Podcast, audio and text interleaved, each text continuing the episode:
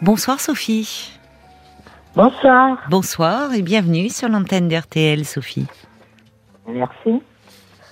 Alors, Alors, vous voulez me parler de votre fils, je crois. Voilà. Oui. J'ai un fils de 21 ans qui est Oui. parti de la maison depuis deux ans, Mhm. euh, qui, que j'appelle hypochondriaque. C'est-à-dire que régulièrement, mais ça fait déjà plusieurs années, qu'il se découvre euh, une maladie Oui, ou qu'il a peur d'a- non, qu'il a peur d'avoir une maladie. d'accord, oui. Tant qu'il était à la maison, bon, on consultait le médecin généraliste pour euh, chasser ça. Et il était rassuré. Il était rassuré après avoir vu le, le Oui, médecin. D'accord. Voilà. Bon. il était rassuré. Alors, c'était des petites choses. Alors, pourquoi je vous appelle? Parce que, non pas que je sois plus inquiète, le phénomène est toujours le même. Il, Oui. euh, donc, il doit avoir un petit symptôme, hein, comme tout un chacun. Mhm. Et hop, il accroche une maladie là-dessus. Il doit chercher sur Internet, je lui fais confiance. Oui. Et dernièrement, ce qui m'a un petit peu ennuyé, beaucoup d'ailleurs, c'est que là, c'était carrément la maladie de Charcot. Oh là là, oui. Une maladie Oui. terrible. hein. Oui. Voilà. Vous avez quelqu'un euh, dans votre entourage qui est non, concerné pas du Non. tout. Non, puis on n'a pas d'antécédents familiaux, voilà, il n'y a, y a Hmm. pas de fond, voilà. Oui.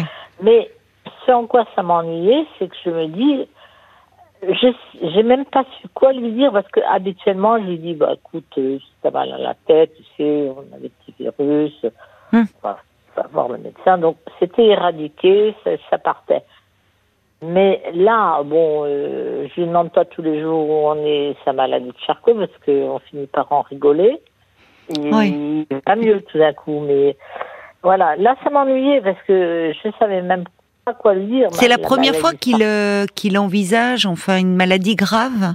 Habituellement, c'est Oui. plus bénin. Oui. oui. D'accord. Donc ça monte un peu en puissance quand même. Ouais, c'est ce qui m'a un C'est petit ce que peu vous craignez peut-être. Oui. De- Oui. Vous me dites que hum, déjà, donc, il a 21 ans aujourd'hui, il est parti à 19 ans de, de la maison, et euh, déjà, euh, ça, ça fait plusieurs années que ça dure. Vous vous, vous rappelez un peu dans Oui, quand ça a oui, commencé? Euh, Oui, oui, c'est son fonds de commerce, si je puis dire euh, bêtement. Hein. Hmm. Euh, c'est c'est un truc, il, euh, oui, oui, à 17 ans, voilà, il avait, il m'a dit j'ai regardé trop l'éclipse et je me suis sûrement abîmé l'œil. D'accord, ça a commencé comme ça. Voilà. Hmm. C'est- euh, voilà, c'est récurrent et je sais que maintenant qu'il est seul, parti de chez nous, il a consulté euh, depuis deux ans, deux ou trois fois un médecin. Il a quand même eu un IRM pour d'autres choses, quoi. Hmm. C'est La, la retourne, quoi. Et il en parle avec vous à chaque fois. Oui, pas à chaque fois, parce que maintenant Ouais. il veut plus nous embêter. Il sait que ça nous embête pas, mais il est. J'ai pas l'impression qu'il qu'il fomente ça tout le temps, tout le temps, quoi. Bon, Mais euh, voilà, ça c'est important parce qu'on peut avoir des préoccupations hypochondriaques. Euh, tous d'ailleurs euh, à des degrés divers. Hein, euh, on peut enfin un peu avoir peur à des symptômes, avoir peur d'être malade. Comme vous dites maintenant avec Internet, ça n'arrange rien. Euh, pour autant, vous voyez, on n'est pas l'hypochondrie, c'est vraiment une maladie euh, très particulière et, et- et- et très spécifique. Donc, il y a des degrés divers et, et le, le véritable hypochondriaque, euh, finalement, il vit un peu en circuit fermé, ça tourne tout autour de son corps et de et, et de ses présumées maladies. Donc, déjà, je vous dis ça, vous voyez, pour euh, Hum. c'est un peu faire la part des choses. Maintenant, alors vous dites, il est parti jeune, donc de chez vous, à 19 ans. euh, C'était son souhait, il travaille, il a... Oui, oui, en post-bac, c'était son souhait. Il a attrapé, enfin, il a accroché une, une belle école d'ingénieur. Oui, Euh, euh, oui, mais alors, bon, là, il y a eu un phénomène, c'est que il nous a dit, mais c'est pas possible, je suis loin de, de la famille, euh, qu'est-ce que j'ai été faire comme bêtise? J'en rêvais de cette école d'ingénieur qui était d'ailleurs très bien classée. oui. Et il nous a dit, il a, je tiens à faire mon an- finir mon année, mais je Oui. vais l'arrêter. Mince. C'est ce qu'il a fait? Non, non. Oui, mais c'est pas mince parce que il avait un projet derrière. Donc il a engrangé une, une faculté oui. où il progresse très bien avec une licence dans la poche, un master en cours. euh, D'accord. Donc oui, ça ne le pénalise pas du bien. tout dans ses Non. études. Il est Non, d'accord. non. Malgré Non. en plus le contexte de la pandémie là, puisqu'il est parti, euh, vous me dites il y a deux ans, donc il s'est retrouvé seul au moment de cette pandémie. Euh, en fait, euh, il avait quitté son école d'ingé dans une ville de province. Il avait rejoint ses amis à Paris parce que ses amis sont parisiens. Oui. Et là, euh, il- comme un poisson dans l'eau parce qu'il est entouré de ses amis, il travaille bien à la fac et il, il- il marche bien quoi. D'accord. Donc déjà, voilà, c'est un étudiant qui a de bons résultats, qui a des amis. Oui, beaucoup. Enfin, euh, toujours le même groupe. Oui. Qui est intéressé. Il est à Bon. Paris. Oui, il n'est pas replié sur lui-même. Ah, pas du tout. D'accord. Donc ça, c'est plutôt, vous voyez, euh, rassurant hein, dans le déjà le pas, il contexte. fume pas. Oui, oui, il est, il a l'air, il, il va bien comme ça, mais il y a quand même un truc là. Et- et- il Mais c'est-à-dire que peu- vous, vous, vous me parlez de, en fait, ce qui vous angoisse, c'est que là, il parle de la maladie de Charcot, et c'est là-dessus que ça vous fait réagir. Ben oui, parce que je, je ne sais même pas comment lui répondre, parce que là, du coup, on dit pas, bah, va voir ton médecin, peut-être que tu as un, un virus. Si. Là, mais je- je- Si, si, si, il pourrait, si, si, vous pouvez lui dire d'aller voir un médecin. Puisque d'autant plus, bah si, bah parce que Oui. alors la maladie de Charcot, ce sont en général les neurologues qui s'en occupent. Mais il, il a besoin. Pourquoi D'où ça sort? Euh, Il y a alors un médecin. Ce qui est ce qui est intéressant, c'est que les dans l'hypochondrie pure, dans le- dans la maladie, euh, les, les personnes voient beaucoup de médecins, mais euh, elles sont très ambivalentes à l'égard des médecins. C'est-à-dire qu'elles les mettent en cause. euh, Elles Ah oui. ne, oui, oui, elles, euh, malgré le fait qu'elles demandent toujours des soins, des examens complémentaires, euh, elles, ils sont, elles sont que les médecins ne sont pas compétents, qu'ils ne trouvent pas, que personne ne peut les guérir, voilà, et que eux seuls savent ce qu'ils ont vraiment. Et là, j'ai noté que quand vous, enfin votre fils, vous lui conseillez d'aller voir son médecin, il sortait de la consultation rassuré, ce qui est plutôt Oui, bon tout signe. Tout à fait. Est-ce qu'il a des symptômes? Est-ce que c'est quelqu'un qui... Parce que là aussi, il y a des personnes qui... euh, euh, les médecins ne trouvent pas, mais il a, ils, ont, ils ont pas mal de symptômes, on ne trouve pas. Est-ce qu'il a des symptômes ou pas particulièrement? Non, ils partent les symptômes quand il, quand il est rassuré. Bon. Il est toujours rassuré par le médecin. Vous voyez, donc ça c'est un bon signe. Le, le- Oui. les- dans l'hypochondrie euh, vraiment pure, euh, les médecins, euh, c'est d'ailleurs rude pour les médecins parce qu'en fait, les personnes vont les voir mais mais les remettent en question constamment. Il doit être très ça. anxieux, votre fils. Ah oui, Ouais. oui, il oui, est très oui, anxieux. Je le sais, je le sais, bien sûr, bien sûr. Vous le savez, oui, depuis même depuis enfin adolescent, enfant, c'est un petit garçon anxieux. Oui, oui, oui, oui, oui, oui. Oui, Et après, il y a, il y a de l'atavisme. oui, vous-même, vous êtes quelqu'un Bah, d'anxieux. voilà, voilà, voilà. D'accord. Donc euh, tout ça, ça se sait, ça se parle. Bon, On n'en fait pas Oui. des, des discussions, des conférences. hein.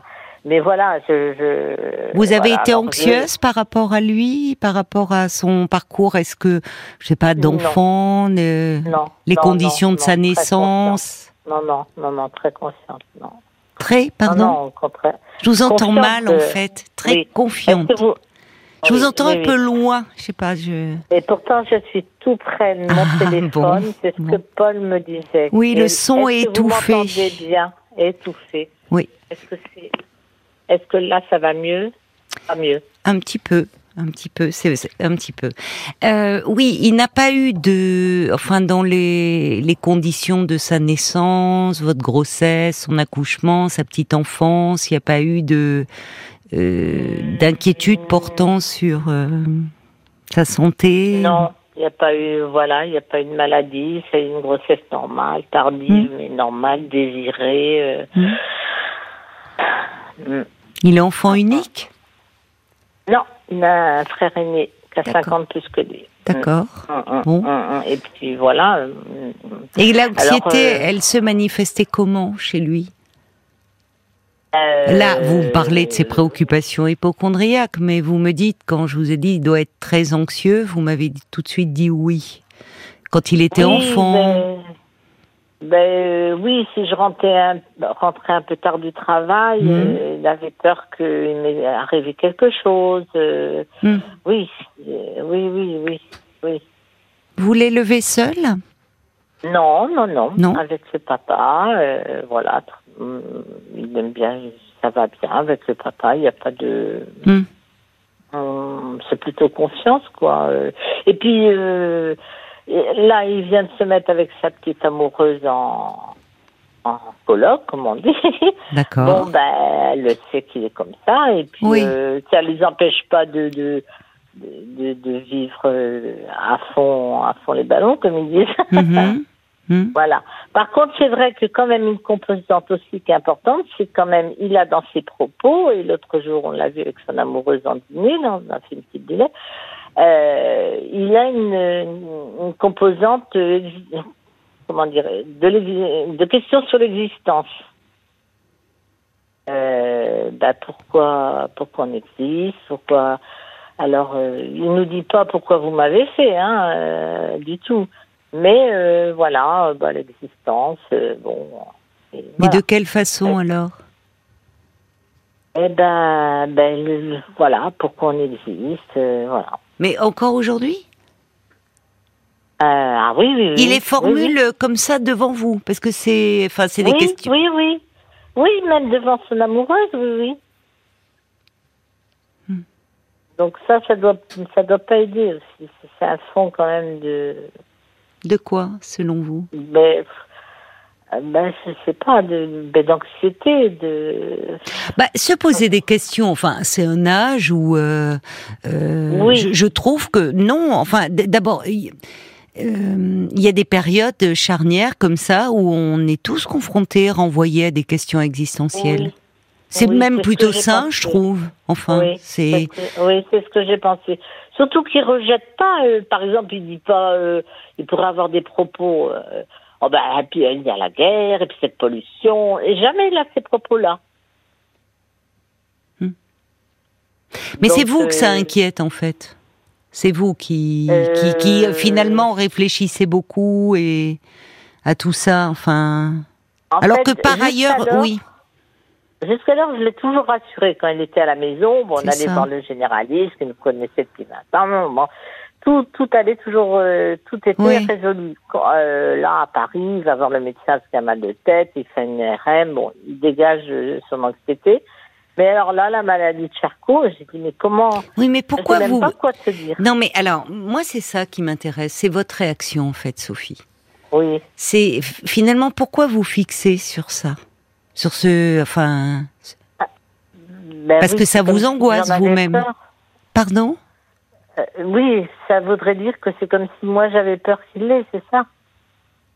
Ait cette maladie, c'est ce que vous voulez dire? Non. Je me demande pourquoi, euh, euh, ju- jusque-là, finalement, on parle de, de, de- il a peur d'être malade. Jusqu'à présent, vous le rassuriez, lui conseillez d'aller voir un médecin, ce qu'il faisait. Parfois, il avait des examens complémentaires et il était rassuré. Pourquoi sur cette maladie-là, là, vous vous sentez si démuni C'est ça Ah oui. qui m'interroge, moi. Ben moi aussi. Oui. Mais Mhm. pourquoi? Pourquoi Moi, vous? Parce que alors votre réponse c'est vous pensez que je pense euh, que euh, qu'il- pourrait l'avoir ou ça vous inquiète? Non. Ben alors pourquoi Non. fixer là-dessus? Ben, ben parce que c'est difficilement, euh, euh, comment dire, euh, Quoi euh, Il y a des symptômes, hein, c'est si si. Euh, vous allez dire Oui. c'est difficilement euh, identifiable. oui. Bah, malheureusement, malheureusement, vous savez, euh, les neurologues, euh, quand ils doivent annoncer ce diagnostic, euh, euh, malheureusement, ils, ils ont, si, il y a un tableau clinique. Oui, c'est ce que je lui dis. Moi, j'étais pas, je suis pas allée voir sur internet. hein, euh, Mais vous allez voir sur Internet beaucoup Non, non, pas du tout. non, ben justement, je suis pas allée voir parce que. Oui, mais voyez, moi, ce qui, là, je trouve qu'on est finalement malgré vous, et c'est votre tempérament anxieux. Hum, du coup, hum? là, c'est comme si. Ah, parler de cette maladie qui est une maladie redoutable, on est d'accord. Mais bon, est-ce qu'il a entendu parler de ça? Est-ce que il a lu un article là-dessus? Est-ce que, voyez, il se focalise sur quelque chose qui est très grave, mais dans les faits, il n'a aucun symptôme qui n'évoque cette maladie. Donc, pourquoi là, vous vous sentez vous si démuni? Parce que finalement, dire bon, écoute, euh, bah, parle-en à ton médecin, voilà. Oui, donc euh, effectivement, c'est peut-être ça la solution de, de l'encourager.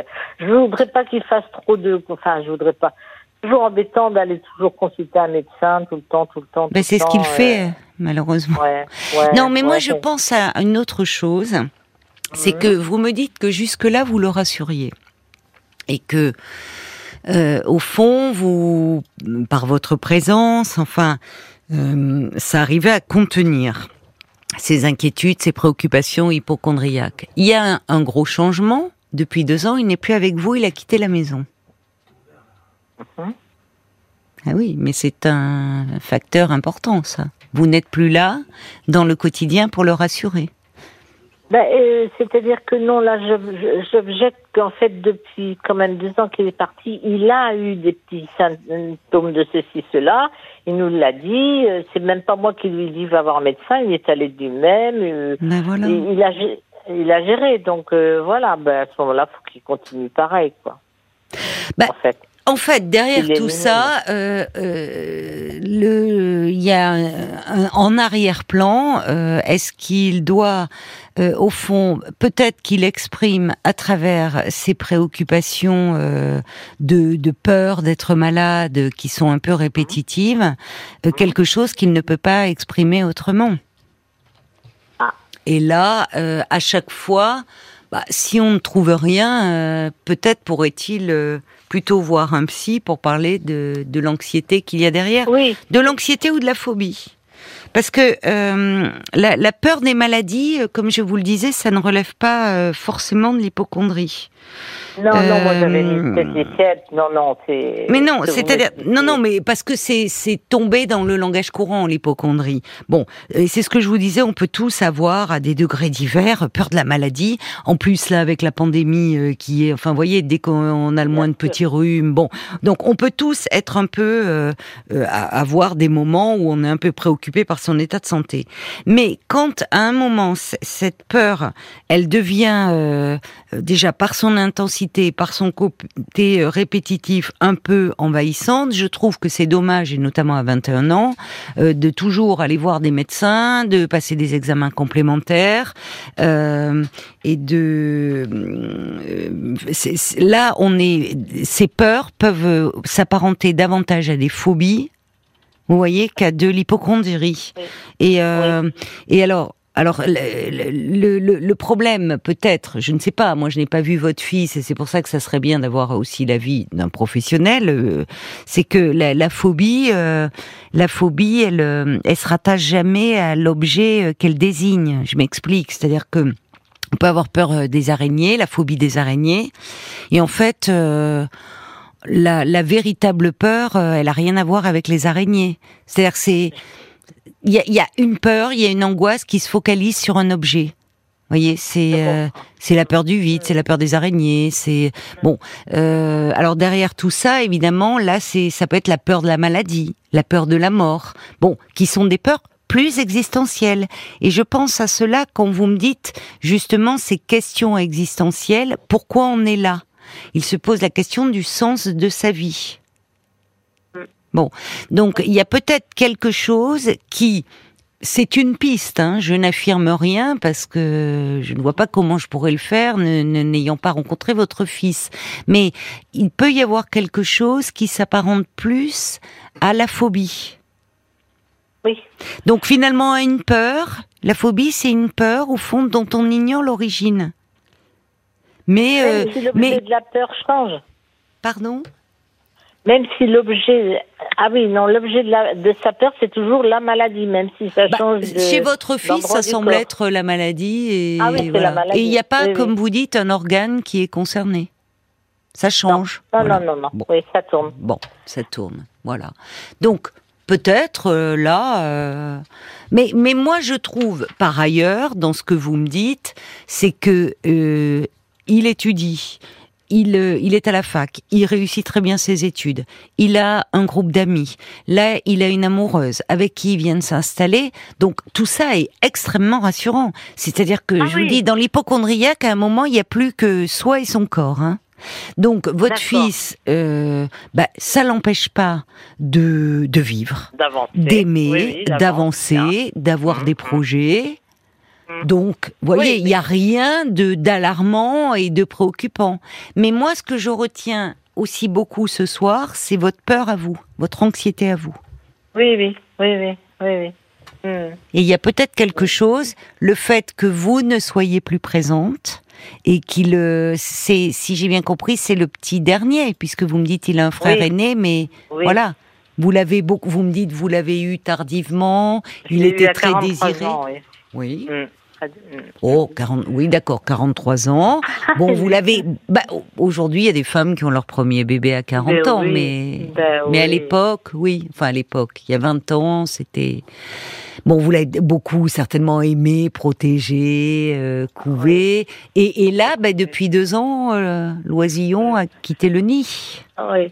Oui, donc c'est plutôt de mon côté que ça se situe, parce que lui, lui, par contre, il n'est pas du tout malheureux de pas m'avoir, ni de nous avoir, euh, même avec son papa, quoi. Il vit vraiment sa vie, il nous appelle pas tous les huit jours, Voilà. c'est super, quoi. Voilà. Il oublie même de souhaiter la fête des mères, c'est vous dire qu'il va bien. Oui. Enfin, on sent là une petite pointe de. Vous pouvez lui rappeler. Oh, vous inquiétez pas, ça se parle. Mais euh, alors, quel type Parce que moi, je lui en ai parlé hein, depuis un moment, et il n'est pas contre. Il a dit, moi, j'ai dit, je pense que faudrait que tu consultes euh, un professionnel. Si, moi, je, par- je pense, je pense même qu'il faudra qu'il fasse une analyse. Je sais pas. Enfin, Mais pourquoi chose de- de- Pourquoi? Eh, parce que Pourquoi aller si qu'il loin? éradique ça, qu'il éradique euh, son problème. Ce qui est étonnant, c'est qu'à ce moment-là, on parlait de vous, Sophie. De vous, du fait que, bah oui, euh, vous m'avez dit, bon, un peu, il vit sa, il, finalement, lui, il- bah, il vit sa vie, on ne lui Ben manque oui. pas. On sent que pour vous, c'est plus difficile. Et au fond, vous me dites, bah, il faut qu'il fasse une thérapie et même une analyse. C'est peut-être vous qui auriez Ah besoin oui, de parler. comprends. Oui, oui, je comprends. Oui, oui, oui. Mais genre, euh, oui, oui. Je, je comprends ce que vous dites et puis c'est c'est en, en cours de réflexion. Oui.